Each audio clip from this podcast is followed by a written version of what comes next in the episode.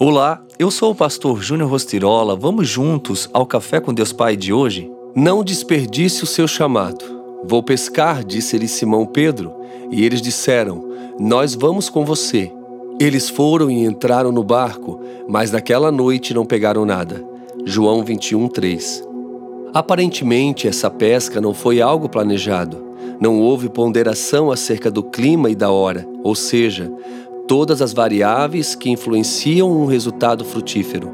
A atitude de Pedro representa todos nós quando somos movidos pela impulsividade e acabamos levando outras pessoas conosco a uma atitude impensada, com o desperdício de tempo e recursos. Será que agir impulsivamente tem sido o seu salário na vida? Você tem repetido velhos erros? Ido a lugares ou repetido práticas que não mais condizem com o seu novo modo de viver? Jesus frequentaria os lugares que você frequenta? Faria as coisas que você faz?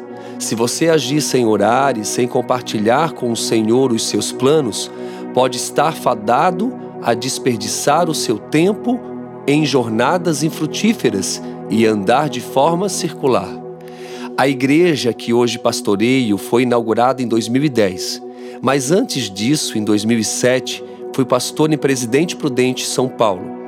Como precisei retornar em razão de questões familiares que nos envolviam na época, pensei que o meu chamado tivesse sido um erro, que não tivesse sido Deus que me enviara para aquela cidade, pois a minha permanência na mesma foi muito rápida.